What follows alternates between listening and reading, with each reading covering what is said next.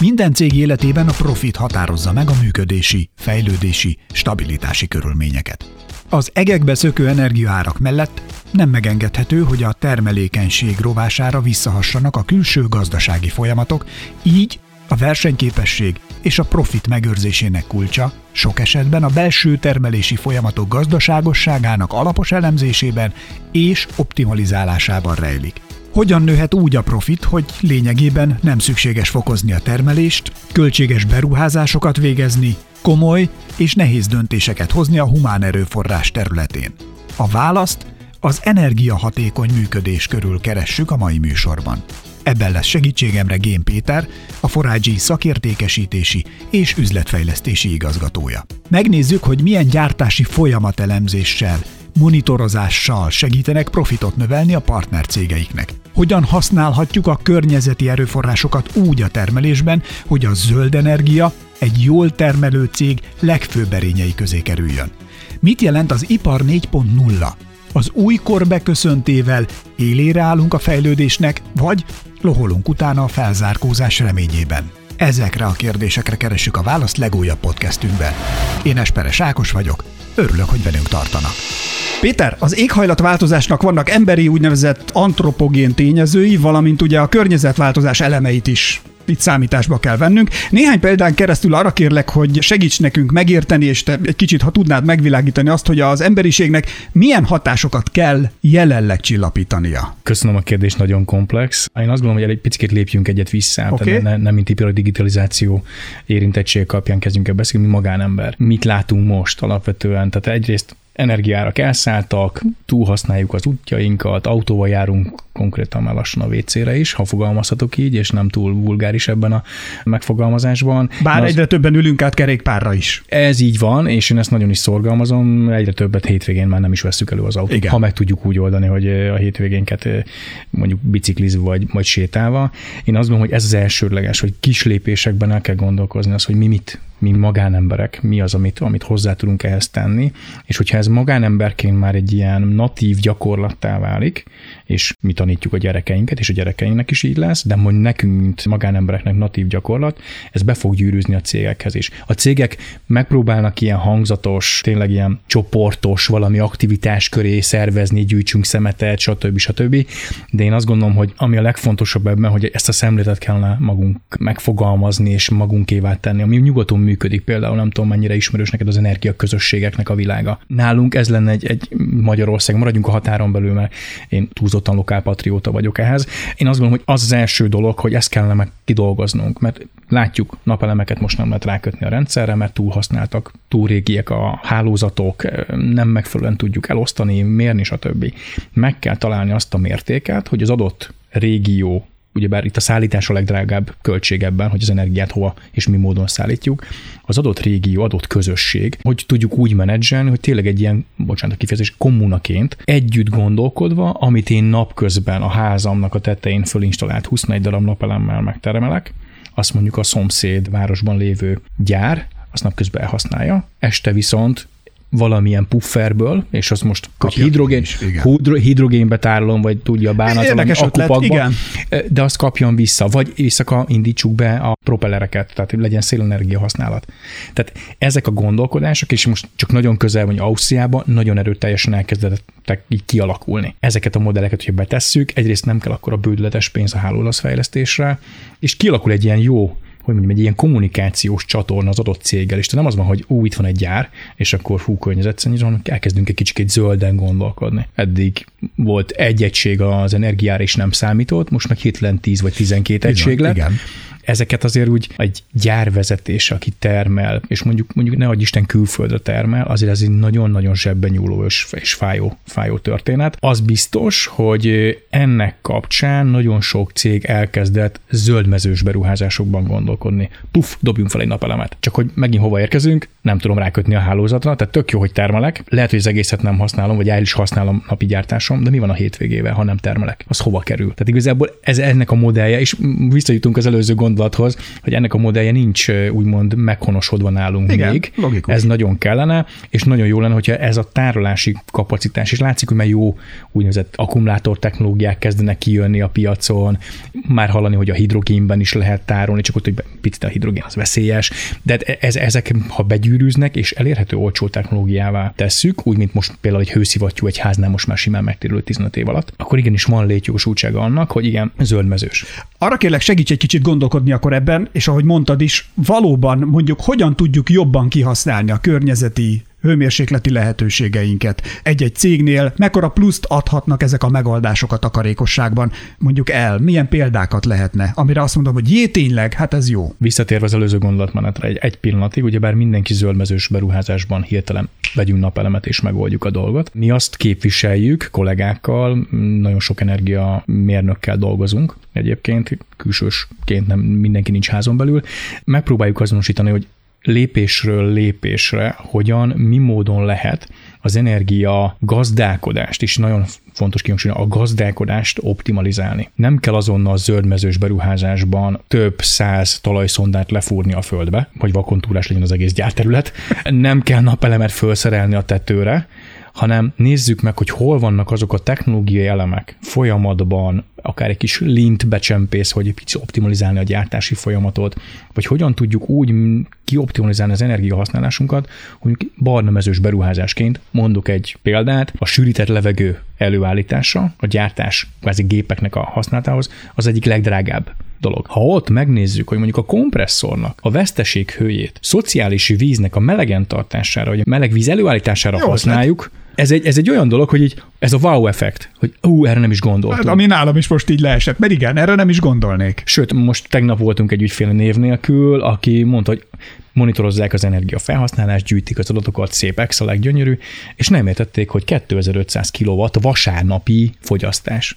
És megkérdeztem, hogy figyelj, a portás bácsinak esetleg egy 1972-es Junos TV-je van, ami ennyit fogyaszt, és kiderült, képzeljétek el, hogy egy olyan régi típusú kompresszoruk van, ami folyamatosan után tölti magát, és leállítani nem állítják le, mert csak vasárnap nem gyártanak, és igazából kiderült, hogy ott megy el minden vasárnap 2500 kW. Tessék, és csak erre rá kellett jönni. Igen. Egy keményebb tél ugye gazdaságos átvészeléséhez milyen megoldások állnak rendelkezésre a hőenergia takarékosság terén, hogyan zajlik egy meglévő rendszer modernizálása mondjuk egy ilyen esetben? Ismét visszautalnék az előző gondolatmenetre.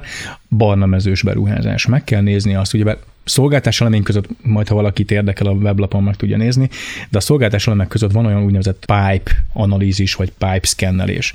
Ezeket hogyha optimalizálják, ha megnézzük azt, hogy mondjuk itt van a gyár egyik végében van mondjuk a forró gőz előállításához használt kazán, viszont a csarnoknak a másik végén vagy közepén van, ahol ezt felhasználják, akkor első kérdés az, hogy miért is utaztatjuk ennyit. Na igen, tehát ezt a pipe szkennelést, ha megmagyaráznánk, akkor ez tulajdonképpen a hőenergia utaztatása a gyáron. Alapvetően belül? Azt nézd, a gyárak legtöbb esetben, ahol mi vagyunk, elindultak valamilyen négyzetméterrel. Egy gyárcsarnok elkezdett bővülni, új technológiák bejöttek, benne akartak maradni a beszállító láncba. Mondjuk a vevő azt mondta, nagyon jól dolgoztak, mi lenne, hogy ezt is csinálnátok nekünk, és úgy bővültek. Igen ám, de ezekben a bővülésekben az a típusú gondolkodás, hogy a technológiát hogyan szolgálom ki gázzal, villannyal, ad abszurdum sűrített levegővel, vagy gőzzel, forró vízzel, ezek úgy elmaradtak. Mert oké, ott a technológia, a vevő viszi, boldogság van.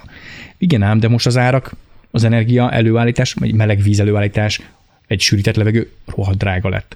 És ezt, ha oda visszük közelebb az előállítását, tehát igazából ugyanúgy, mint az előbb beszéltünk, az energia, hogy ne utaztassuk hosszú vezetékeken, tehát mondjuk innen ne vigyük el Dunántúra. Tehát ezt, hogyha optimalizálják, és megfelelően szolgálják ki, és osztják el a rendszerben, akkor igenis tud hatékonyabbá válni. És nem kell felforgatni az egész gyártást, meg az egész üzemet ahhoz, hogy ez valakinek felvillanjon. Mondjuk egy konkrét vállalkozás átállásánál például hogyan, mennyire lehet, vagy kell esetleg tekintettel lenni a kiszolgáló elektromos hálózat stabilitásának megőrzésére. megőrzésére. Ezt például nézitek-e, hogy valahogy mégiscsak kontextusba helyezzétek ezeket a törekvéseket? Ha az az igény, egyébként itt mindig az igény határozza meg azt, hogy melyik irányba lépünk, mozgunk. Alapvetően, hogyha az energiahatékonyság csak így egy vonalat húzunk, akkor azt nézzük meg, hogy mi a jelenlegi felhasználás, hová szeretnénk eljutni. Fog-e bővülni a gyártócsarnok, a gyártósor, jönnek-e új gyártósorok? Mert ahhoz kell meghatározni, nem az ez-íz állapotot szeretnénk rögzíteni, hanem beletenni azt a fejlődési, fejlesztési lehetőséget, hogy hová kell eljutnunk. Ez az egyes pont. Tehát ez egy nyitott rendszer lenne a további fejlesztésekre akkor. Egyrészt nyitott rendszer, másrészt meg gondolnunk kell arra, hogy lehet, hogy most én leteszek 1 gigawattnyi elektromos áram előállítására képes napelemet, de lehet, hogy 2 év múlva érkezik olyan gyártósor, hogy a 3 gigawatt is kevés lesz. Tehát úgy meghatározni ennek a területét, akár vagy a tető, vagy a szomszédos telkek, stb. Vonatkozásában, hogy ez gazdaságosan előállítható, és kvázi oda utaztatható legyen a gyártósor mellé. És ez egy igazán egyszerűen és könnyen belátható dolog, de ugyanez minden egyéb más energiahordozóra is igaz, akár gáz, akár bármi másról beszélünk. Milyen rendszerek állnak most rendelkezésre a fogyasztásunk monitorozására? Hogyan történik ennek? Ezt hogyan képzeljük el? Mit szabadítunk rá arra a rendszerre, amit szeretnék megvizsgálni, megnézni? Mennyi időd van? Első és legfontosabb, mondjuk lépjünk a jogszabályok tekintetében, a MKH rendeletben kimondja 50 kW fölötti fogyasztókat automatikusan monitorozni és riportolni szükséges. Ez mondjuk, hogy alap és elégséges állapot ahhoz, hogy egyáltalán lássuk azt, hogy mi történik a gyártásunkban. Nagyon sok cég pedig már eljutott arra a szintre, hogy oké, hogy monitorozzuk, tök jó, de szeretné tudni, hogy konkrétan melyik energiafolyosó az hogyan néz ki, hogyan vannak használva a gépek, mennyit termel, az önköltségszámításba hogyan ad hozzá értékeket, stb. És most már elindultak abba az irányba, hogy gépenkénti monitorozás is megvalósul. Vannak olyan gépek, azért nem titok, nagyon sok olyan vállalkozás működik Magyarországon, ami már 80-as években implementálta az eszközparkját, és még tökéletesen kiszolgálják azt a technológiát, amire használják, viszont utólagosan ezeket felszenzorozni egyrészt challenge, másrészt meg lehet, hogy drága is. És ott a minimum szintet kell megtalálni, azt a minimum elégséges szintet kell meghatározni, megtalálnunk közösen, hogy mi az, amit akarunk mérni. És erre van már egyszerű, csak egy átfolyásmérővel, vagy szenzorozzuk mélyebben mondjuk egy fröccsöntőszerszámot, tehát rengeteg apró lépés van, de a szenzorokról, hogyha kell egy katalógus mutatni, akkor még holnap este is itt ülünk. Jó, ez egy izgalmas, gondolom, hogy azért ez egy mély topik ilyen szempontból, de egyébként mik a tapasztalataitok, amikor megkezdődik egy ilyen beszélgetés, mennyire hatékony a berögzült rossz szokásaink megváltoztatására tett kísérlet? Tehát ez mennyire működik? Hogy te is mondtad, lehet, hogy egy nagyon régi gyártósorral találkozol, esetleg egy régi több évtizedes rutinnal, tapasztalattal rendelkező szakemberrel, cégvezetővel kell mondjuk valahogy dűlőre jutnod, és káposzta is megmaradjon, és a kecske is jól lakjon. Ez nagyon nehéz kérdés abban a tekintetben, hogy minden gyártócég más és más. Tehát vannak hasonló technológiák, amit használnak, de nem egyformák. És az első legfontosabb, hogyha fejben megvan az, hogy igen, mi szeretnénk ezzel valamit kezdeni, és most valljuk be őszintén, legtöbb esetben az ilyen vezetői, úgymond megvilágosodás az egyre inkább előjön, de legtöbbször egyébként a beszállító láncban betöltött szerep alapján azt mondja mondjuk az egyik megrendelőm, hogy figyelj, mostantól akkor tudom tőled átvenni ezt a terméket, hogyha ezt és ezt az információt is biztosított hozzá, nem hozom be a karbonsemlegességet, de törekedni kell erre. Na itt aztán jön a fejvakarás, hogy akkor ezt hogyan és mi módon tudjuk kiszolgálni, és a monitoring az első lépés, amit megtesznek, hogy transzparensen megmutatjuk, hogy ennek a terméknek az előállítása ezen a gyártós soron, vagy ebbe az üzemcsarnokba történt, és ilyen lépéseket tettünk, és használunk zöld energiát, ugyebár erre van lehetőség mondjuk a különböző szolgáltatóktól, ilyen arányban. Ez mondjuk ugye az első szintje annak, hogy belépjünk erre a mesdjére. Aki mélyebben akar ezzel foglalkozni, ő megnézi a technológiát, megnézi, hogy hogyan néz ki a bomja, a routingja, és hogy hol lehet csavarni azon, hogy egy picit más energia hatékonyabb módon tudjon ezzel gyártani. Hogyan lehet egyébként meggyőzni, milyen érvrendszeretek van azon kívül a konkrét üzleti? Talán ez a legerősebb is érvrendszer, hogy valaki tényleg a vállalkozását ebbe az irányba vigye, ebbe gondolkodjon. A körülmények kényszerítik mindig rá, vagy vannak mondjuk saját inspirációs források is ebben? Vegyes a tapasztalat. Leginkább én azt látom, hogy most a beszállító láncban történt úgymond szerepvállalás az egyik legfontosabb, hogy hogyan tudok még több munkát magamhoz rendelni, itt tartani az embereimet, akik itt dolgoznak, és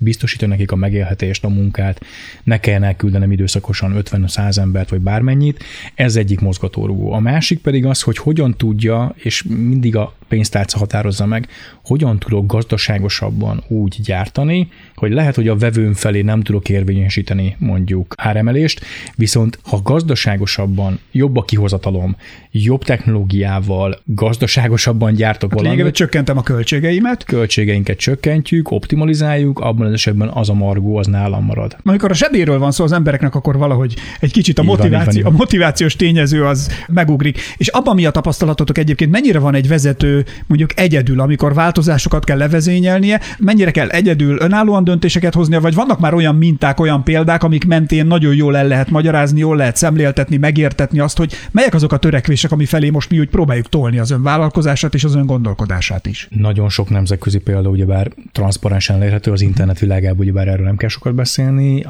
viszont az, hogy a környéken vagy az adott régióban milyen megoldások vagy koncepciók születtek, az ez nagyon fontos. Akár mit csináltuk, akár bármelyik más IT integrátor csinálta, mindenképpen fontos ezeket a best practice-eket próbálják begyűjteni.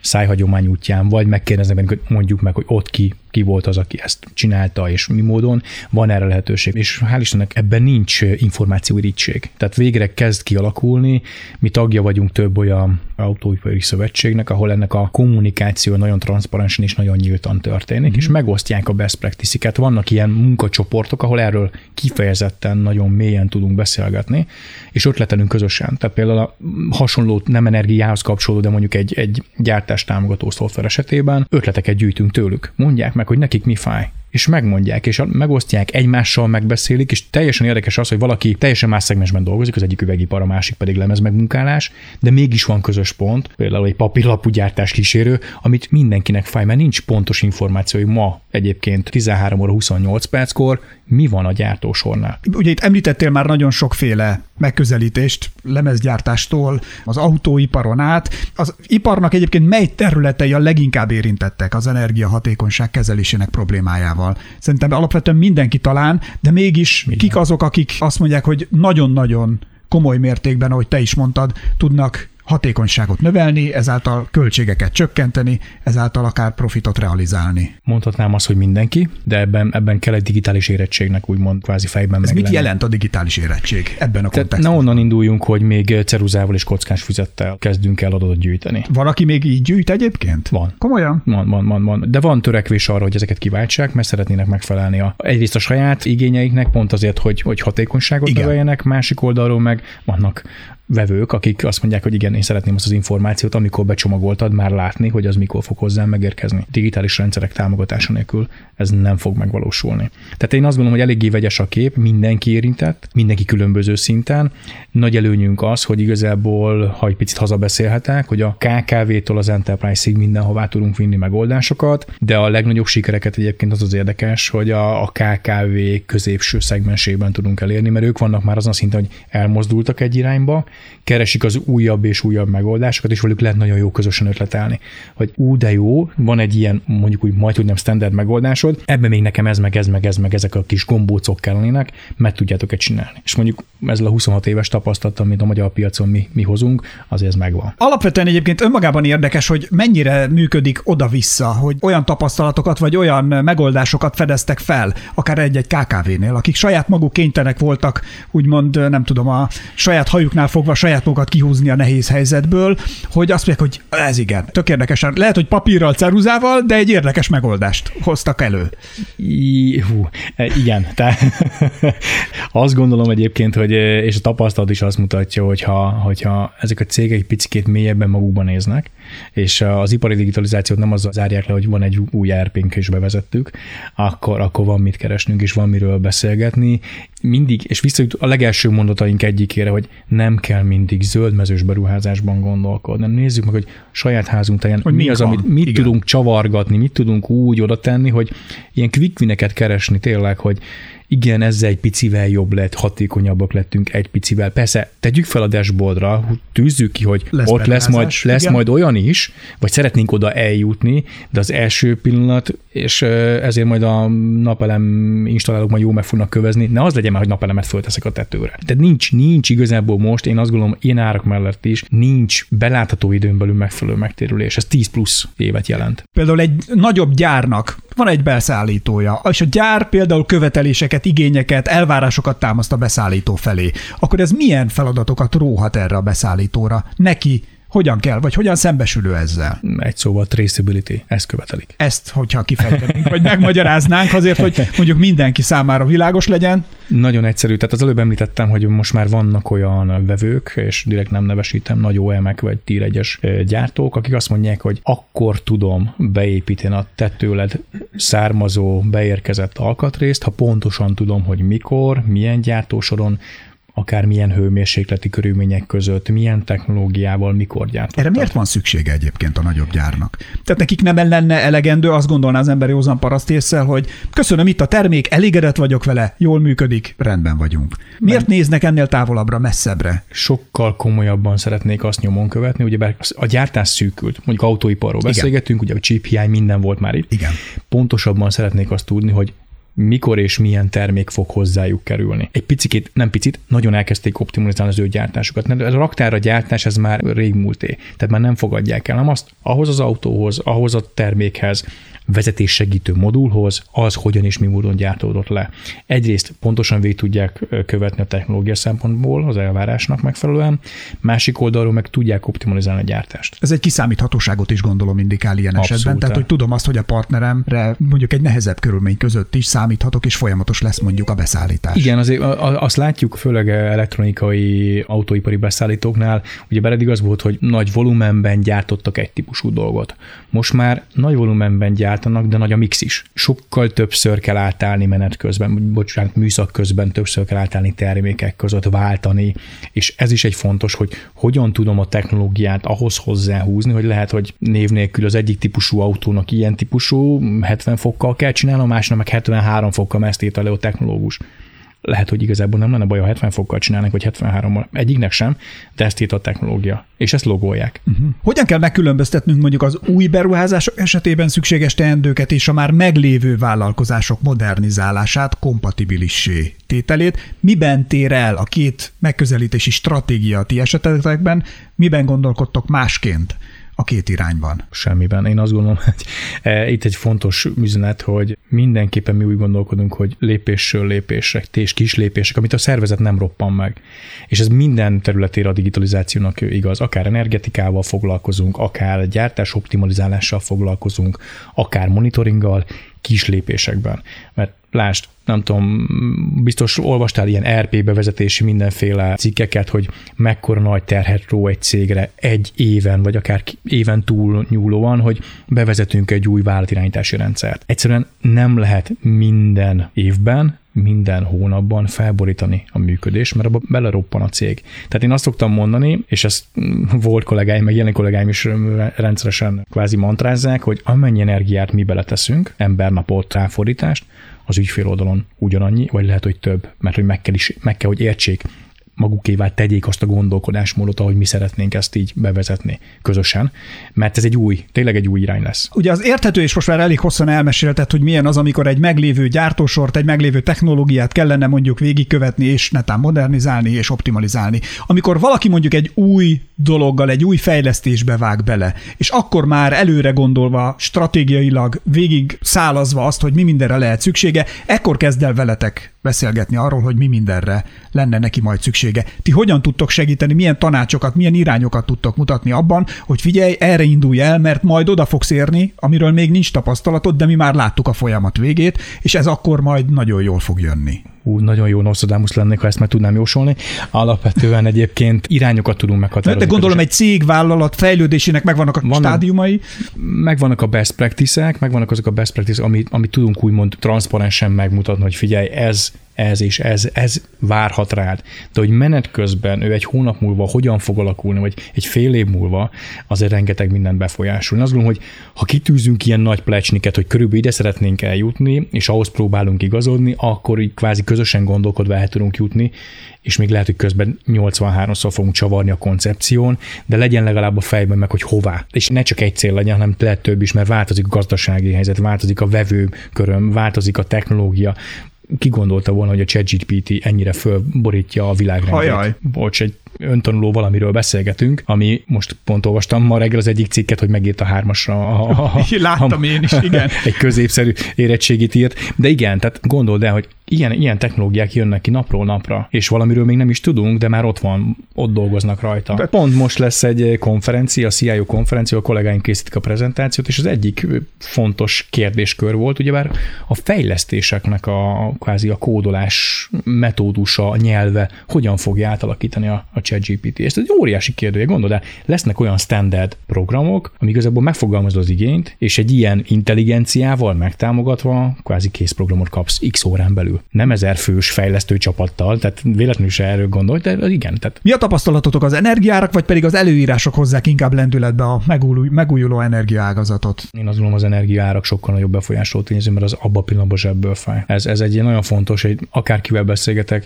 jó, a szabályozásnak meg kell felelni, mert jön a bünti. De az, hogy mennyire tudok én most gyártani, mennyire tudok versenyképes maradni mondjuk a szomszéd hasonló portfóliógyárral szemben, ez óriási dilemma mindenkinél, hogy hogyan és mi módon tudok még csavarni, embereket már nem tudják tovább csavarni, sőt, leginkább kapunk belül szeretnék tartani, hogy véletlenül sem menjen át a másik helyre x forinttal többért, hanem hogyan tudok úgy optimalizálni, úgy gazdaságosan dolgozni, hogy az mindenképpen a nap végén a zsebben landoljon. Milyen módon mérhető egyébként a fejlesztések gyakorlati haszna? Ez hogyan történik, hogyan zajlik ez a folyamat? Nagyon komplex a kérdés. Mindenkinél más és más alapvetően.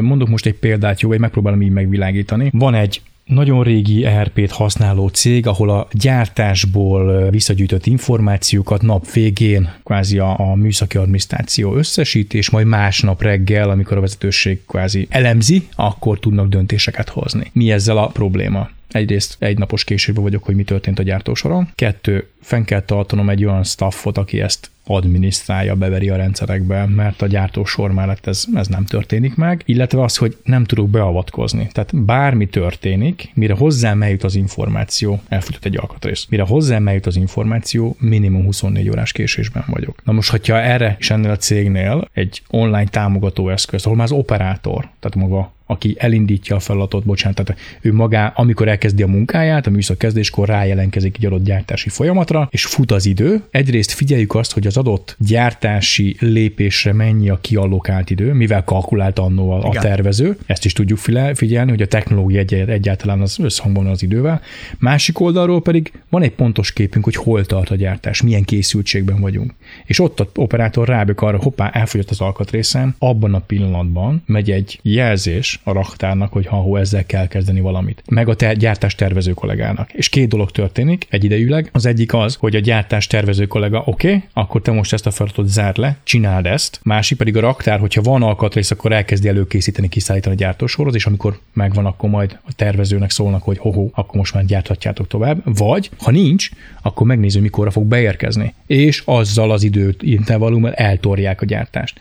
Miért jó ez? Mert az adott ember, aki ott dolgozik a soron, az folyamatosan dolgozik, minimális kieséssel, míg abban az esetben, hogyha ez egy 24 órás késéssel, azt sem tudom, hogy az adott ember aznap akkor 4 órát dolgozott, vagy 8-at. Logikusnak tűnik, tehát, hogy ez... Abszolút logikus, és most már látszik úgy, hogy nem olyan régen volt a stresszteszt, hogy van nagyon-nagyon nagy hozzáadott értéke, mert pontosan tudják, hogy mit gyártanak, és hogy mihez gyártanak.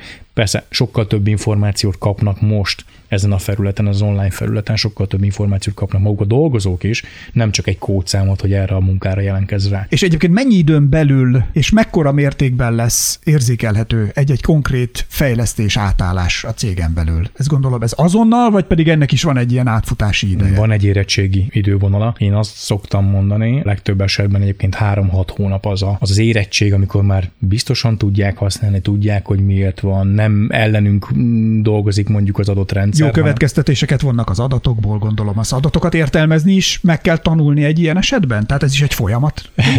Ez nagyon vicces egyébként, hogy kérnek standard riportokat, hogy akkor ezeket a riportokat szeretnénk látni, és kiderül, hogy semmire nem tudják használni, mert nem azok az információk vannak benne, amik mint a gyártósoron történik. Vagyis közel azonos információk vannak, csak nem abban a permutációban. És akkor elkezdünk egy picit gondolkodni, hogy hogyan és mi módon szeretnéd azt látni, hogy amikor ránézel arra a riportra, döntést tudj hozni. Mert igazából a menedzsernek ez a legfontosabb, hogy nagyon gyorsan, nagyon hatékonyságú beavatkozásokat tudjon tenni. Nem érnek rá órákat ülni felette. nagyon-nagyon kevés olyan cég van, aki ezt megengedheti magának. Milyen biztonsági rendszerekre van szükség a stabil, megbízható működéshez, és hogyan képzeljünk el mondjuk egy riasztási protokollt? Tehát amikor már beépítettétek. Visszakérdeznék, ezt most security szempontból kérdezed, vagy pedig gyártás, termelés, támogatás, kritikusság szempontjából? Gyártás, termelés, kritikusság szempontjából kérdezném. Jó, a security-ről is szívesen beszéltem volna, csak azért, de alapvetően... De egyébként ez majd, szerintem ezt is érdemes lenne érinteni, a biztonságot is. Ha szabad ezt a kifejezést használni, ez nem tudom mennyire szitokszó ilyenkor, hogy egy okos rendszer kezd el működni egy ilyen gyárnál. Mondjuk lesz egy okos gyárunk, amit megint nem tudom, hogy szabad-e használni ebben a kontextusban ezt a kifejezést. Akkor ugye ez az Ipar 4.0 gondolkodás, megoldás, irány talán? Nagyon jó irányba kezdünk elmenni, ez a kedvenc téma, mert erre igazából nincs egy exakt definíció, mi az Ipar 4.0. Igen, de ez most épül. Igen, ez most épül, tehát de ez most alakul. Is, rövidesen. Tessék, tehát ráadásul igen. A security és a biztonság, az mennyire támadható egy ilyen rendszer, mennyire kell felügyelnem rá, mennyire kell ez zártan tartanom, mennyire tud ez együttműködni, gondolkodni más rendszerekkel. Gondolom, ezek mind-mind benne vannak abban a mátrixban, amivel nektek dolgozni kell, amit kezel. Kell. Akkor ketté bontom a témát. Bontom ketté témát. Tehát alapvetően a logika, egyébként ahogy a gyárak működnek, megpróbálják az IT és az OT terület egy picikét szeparálni. Ez, hogy hogyan történik, ebben most nem mennék bele, hogy egy szoftveresen, adatdiódákkal, bármivel, de mindenképpen fontos ezt szeparálni. Védeni kell. Tehát a core business, ez az a gyártás. Az, hogy az IT rendszereid mennyire sérülékenyek, fontos vele foglalkozni, mert azon keresztül fognak bejutni az OT területre. Colonial Pipeline megvan, ugye? Nem. Na, például ott az történt, hogy a vállalatirányítási rendszeren keresztül a teljes olajszállítási logisztikai rendszert lelőtték. Elég ijesztően hangzik, de mondok egy másik példát, amit egyik kollégám szokott emlegetni.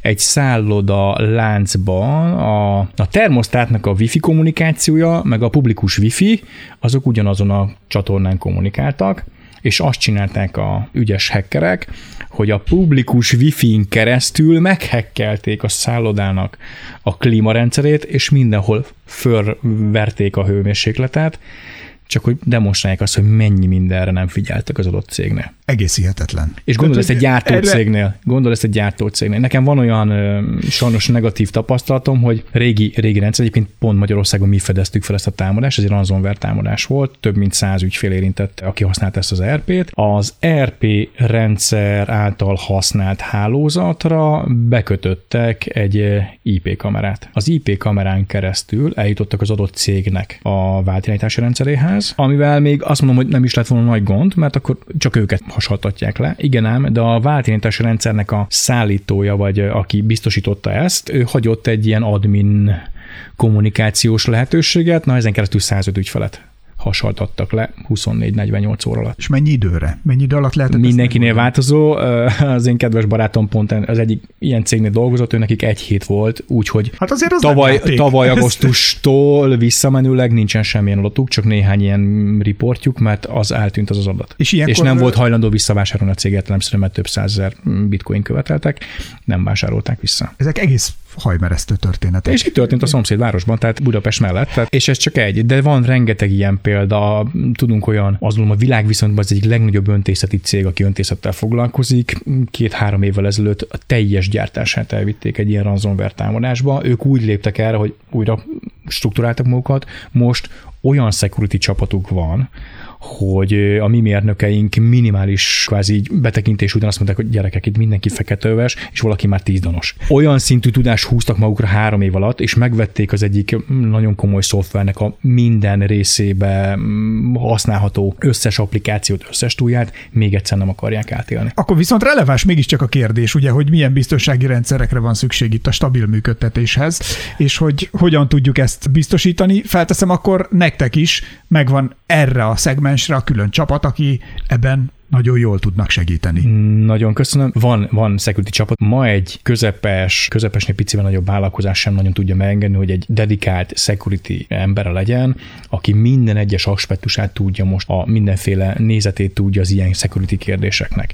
Miért fontos ezt kezelni szolgáltás szintjén, mert nálunk nem csak egy típusú szolfára, vagy egy típusú támadásra, vagy egy típusú kvázi problémára van szakember, hanem van egy egész gárda, akit folyamatosan treníroznak. Ezt egy emberre rányomni egyrészt felelőtlenség, mi van, hogyha beteg lesz, meg máshol képtelenség ennyi pénzt belölni képzésbe, meg ennyi időt. Eszement pénzek ezek egyébként, én azt látom, hogy egyre drágábbak, még ha online térben is történnek ezek az oktatások, bődületesen drágák. Ugye érintettük már egy kicsit, és mondtad, hogy ezt nagyon nem is könnyű megfogalmazni, de egy picit váltsunk néhány szót mégiscsak a 4iG kapcsán is, meg egyáltalán a nagyvilágban az ipar 4.0 jelenségről, szolgáltatásról. Ez a 4.0, ez most már lassan 5.0, az mit jelent? Igen. Tehát, hogy hol tartunk a gőzgép feltalálásától, ami mondjuk az 1.0 volt, körülbelül talán, igen, jutottunk el most már ide, tehát azt hiszem az elektromosság volt a 2.0, a számítógépes az a harmadik, vállalatirányítási rendszerek,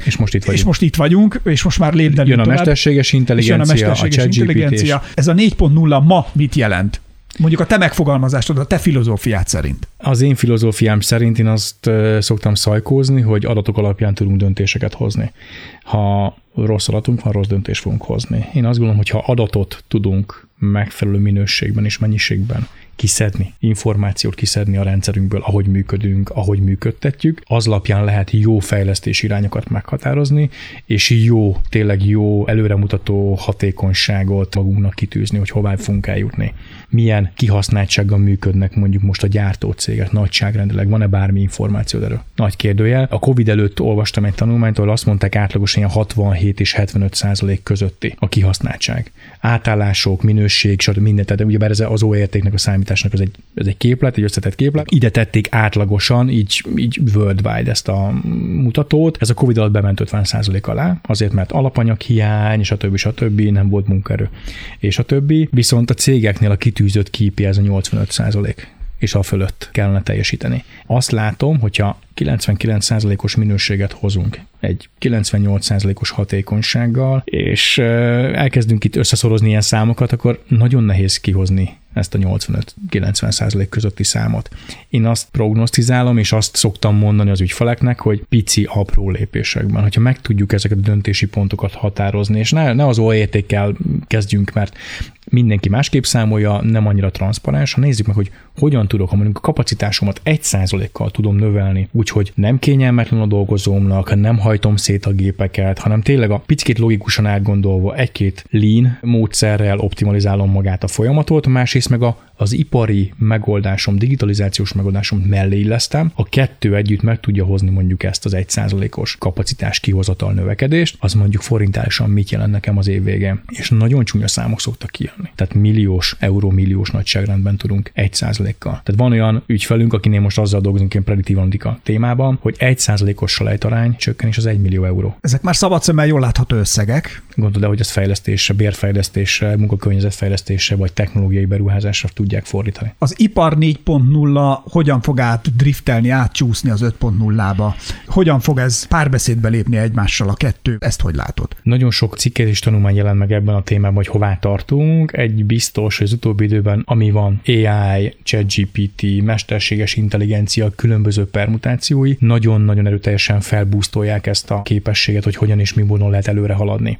Én azt gondolom, hogy most még nagyon sok cég, nagyon sok országban az ipar 4 az a szükséges megugrandó szint ahhoz, hogy rá lehessen ültetni a következő technológiákat, mert ezek már tényleg nagyon pure, adatalapon, historikus, real-time adatokon történő döntés, támogatás és döntéshozatal. És gondolom most nagyon le is lehet maradni egy ilyen szituációban a versenyhelyzetben, ha valaki nem készíti fel a 4.0-ra a saját környezetét, akkor azzal már nem tud. Tehát sokkal hamarabb nagyobbat lépnek el azok, akik mondjuk már az 5.0-val a mesterséges intelligencia alappal működve fognak később mondjuk döntéseket hozni. Abszolút. Tehát én azt gondolom, hogy a beszállító láncban betöltött szerepünket kell jól értékelni, hol szeretnénk lenni, hol vagyunk most, hol szeretnénk lenni 1, 2, 5 év múlva, és ehhez mit kell megtennünk ahhoz, hogy azt a szintet meg tudjuk ugrani. Ez lehet, nagyon sok esetben tapasztaljuk azt, hogy egyszerűen szakemberképzés.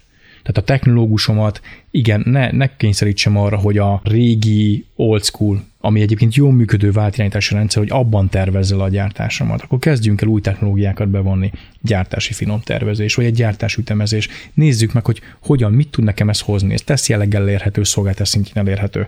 Mi van akkor, ha online gyűjtöm az adatokat a gyártósoromról? Felszenzorozok mindent, mondjuk az operátornak adok olyan eszközt, amivel mondjuk egy felületen rányom, hogy elkészültem a termékkel, és ennyi slide volt benne. Ezek olyan információk, olyan lehetőség, ami nem bődületes 50-100 millió forintos beruházások, meg több évig tartó folyamat, hanem ez ilyen 3-6 hónap alatt birtokba vehető megoldások. És én azt gondolom, hogy ezeket a gyors implementálható dolgokat tesztelve, használva fejlődik egyrészt nekünk is a termékünk, másrészt meg nekik a tudásuk arról, hogy hol tartanak ebben. Tehát most csinálsz egy ilyen fotóelemzést, és azt mondod, hopp, itt egy képelemzés, na, szuper, most itt így állok, de egy óra múlva már nem úgy fogok állni. Hogyan történik egyébként egy cégnek a szondázása, amikor mondjuk veletek szeretne együtt dolgozni, azt mondja, hogy igen, én azt az 1%-ot, amit te is említettél korábban, azt én szeretném megfogni. Hogyan kezdjek hozzá? Legyetek szívesek, nézzetek át mindent, mire juttok, hogyan történik, mi kezdődik ilyenkor. Cége válogatja, hogy ki milyen mélységben áll ehhez hozzá, meg mennyire szolgáltat adatokat, valaki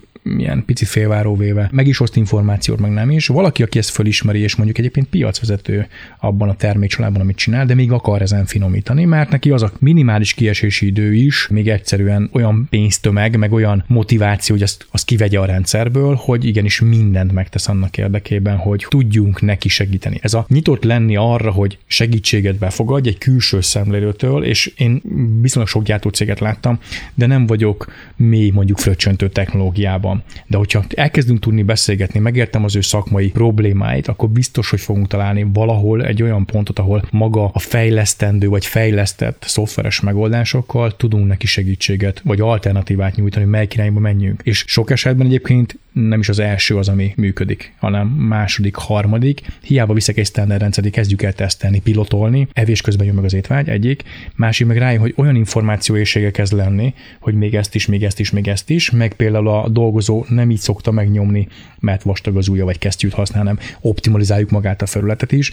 Tehát annyi apró tényezője van, hogy igazából a CR-ek végén kialakul egy olyan teljesen, nem teljesen egyedi, mert maga a kor az igazából mindenkinél azonos, de az ő felület egy picit egyedivé válik, ezáltal az övé is lesz. Ha párhuzamot lehet egyébként hozni, vagy vonni a kettő között, ugye a csúcsra járatott és piacvezető helyet megtartó, megőrző cég, és mondjuk egy olimpiai bajnok, vagy egy világbajnok sportoló, vagy csapat között is, azok a nüansznyi apróságok, hogy amikor egy sportolót is a pszichológus, a coach, az erőléti edző, a táplálkozás, az egészségügy, és mindegyiket, ha összehangolja, és csak egy picit változtat mindegyiken. Azok fognak odaérni, gondolom, a világrekordhoz, azok fogják megnyerni a nagykupát, és gondolom a vállalkozásokra is tökéletesen ráhúzható ez az analógia, hogy azok a nüansznyi apróságok fogják a piacvezető helyét eldönteni, és azt az 1%-ot, vagy a profitrátáját az év végén, amelyeket most így mondjuk össze tudunk szedni egy ilyen esetben. Tökéletesen fogalmazom, nem tudok hozzátenni. Alapvetően én azt gondolom, hogyha van egy olyan csapat, aki ezt így magáévá tudja tenni, és lehet, hogy egy vezetői indítatásra azt mondja a tulajdonos, na jó, gyerekek, akkor ebben lépnünk kell, mert különben baj lesz,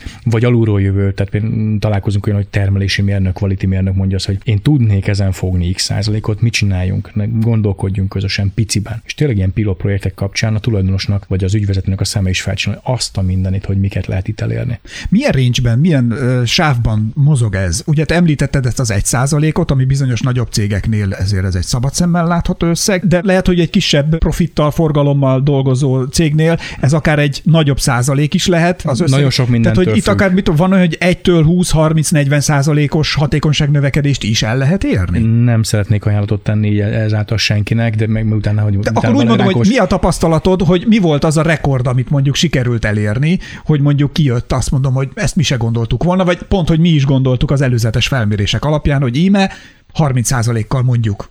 Egyetlen egy példát hozzak, volt egy technológiai időbeállítás, hogy mennyi az adott feladatnak az elvégzése, és azáltal, hogy elektronikusan követtük, és a lezárás és a feladatindítást konkrétan pontosan mértük, és még ebben az is benne volt, hogy a dolgozó nem pont akkor zárta le a feladatot, hanem még volt benne csúszás, 30 pár százalékos hatékonyság. Nem hatékonyság, bocsánat, tehát igazából a normaidőt 37%-kal lehetett rövidebbre venni. Mert utána ezt beállítottuk, hogy ez a normaidő, és még azt is tudják tartani, nincs benne csúszás. Gondold el, hogy a normaidőn változtatsz. És ez mindenre hatással van onnantól. Onnantól kezdve gondolod el, sokkal gyorsabban készül az adott termékkel, az ott ember nem 8 órát fog rájelenteni, hanem csak 6-ot. Tehát innentől kezdve az mind-mind megint forintosítható, de gondold el, meg mennyivel hatékonyabban érzi ő is magát, hogy igen, pontosan nyomon van követve a munkám, teljesítménybérezésen például. A veled való beszélgetésre készülve a cikkekben nagyon sok esetben említettétek a skálázhatóság kifejezést. Ez segíts nekem megérteni, hogy ebben a munkafolyamatban, ebben a közös együttgondolkodásban ez a skálázhatóság, ez mit jelent, ezt hogyan tudjuk kibontani? Legegyszerűbb ezt úgy tudnám kvázi szemléltetni neked, aki nem vagy iparban járatos, hogy azt mondjuk, hogy amikor megcsinálunk egy pilotot, a pilot alapján van egy koncepció, egy összegzés, hogy na ezt értük el a pilot alatt. Ezek azok a számok, az előbb beszéltük a normaidőről, igen. De mondjuk, hogyha egy logisztikai megoldás, hogy ilyen szállítási útvonalakon ilyen hatékonysággal tudod dolgozni mondjuk az adatrobot targonca.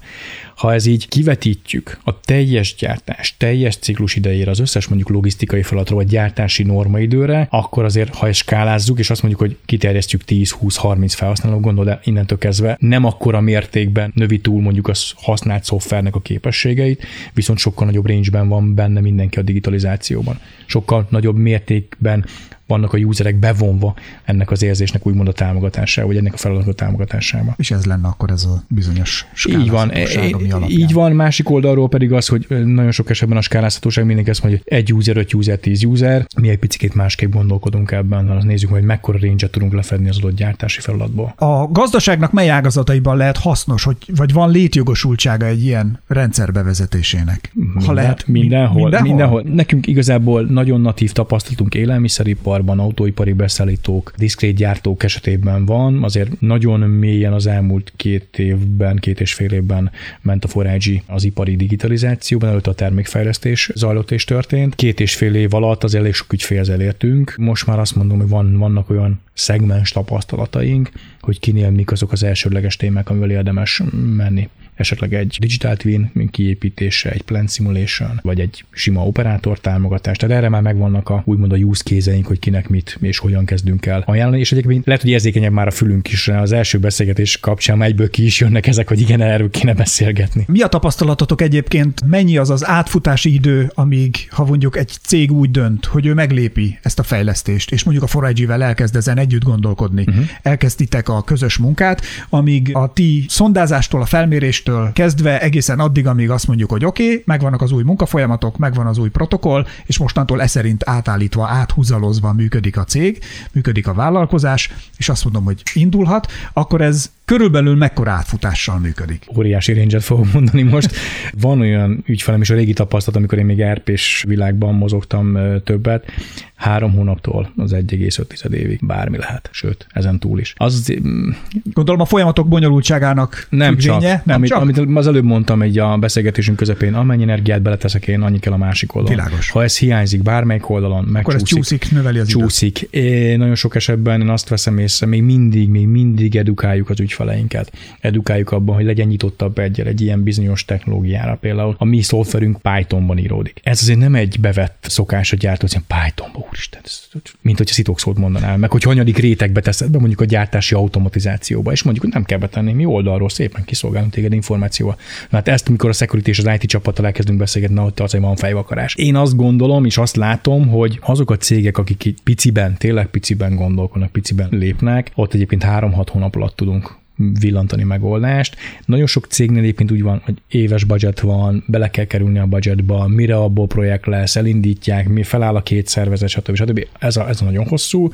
Ahol viszont ilyen quick win-ekkel, ilyen pilotokkal tudunk operálni, ott egyik téma nyitja a másikat, és már azon gondolkodnak, most még át se vették teljes mértékben a rendszer, hogy te jó lenne az is, mert oké, mondom, budgetet kell rá hozzá könyökölni, és igen, csak akkor a vezetőségnek prezentálni, kielemezni, mit nyertünk kezdjünk vele, hová tudnánk eljutni, akkor mi viszont már nagyon-nagyon kérik azt, hogy oké, srácok, ezt értétek el, mekkora ugrás lesz akkor, hogyha ezt meglépjük. Most már nem az van, hogy 1%-2% ugrásokat várnak. Tehát azért evés közben jön meg az étvágy. Nyilván, és főleg ha az ember látja, hogy ez valóban működik, ezeknek a folyamatoknak a végig gondolása. Péter, nagyon szépen köszönöm, hogy beszélgethettünk erről, egy nagyon izgalmas szegmens ez, és azt kell mondanom, hogy az emberi gondolkodás egyik nagy csúcs teljesítménye ez az irány, nem? Tehát ez az ipar 4.0, aztán jön az 5.0, és egy ilyenben dolgozni, gondolom azért ez egy izgalmas kihívás az ember mindennapjaiban. Abszolút, aki engem ismer és látott már mondjuk ügyfélnél vagy rendezvényen megszólalni, nagyon szokták látni rajtam, hogy én technológiaéhes vagyok egy picit, meg másik oldalon meg konzultáns, a harmadik részen pedig igazából belegondolom, hogy a beszélgetés is kezdtük, hogy magánemberként én mit tudnék ezt tenni. Eléggé komplex a sztori, viszont nagyon-nagyon sok új dolog érkezik,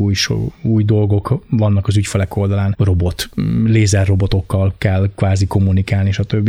Én azt gondolom, hogy nagyon-nagyon-nagyon színes az a világ, nagyon jó irányba haladunk, és főleg, hogyha még környezettudaton, ahol indítottuk a beszélgetést, környezettudatosak leszünk, akkor meg aztán tényleg szuper volt, és köszönöm szépen is a beszélgetést. Köszönöm szépen, és további sok sikert kívánok a közös együttgondolkodásban és a munkában is. Nagyon szépen köszönöm. A podcastet a 4iG hívta életre. A műsor a HVG BrandLab produkciójában készült. Létrehozásában a HVG Hetilap és a hvg.hu szerkesztősége nem vett részt. További érdekes tartalmakért, beszélgetésekért iratkozzatok fel a csatornára. Esperes Stúdió.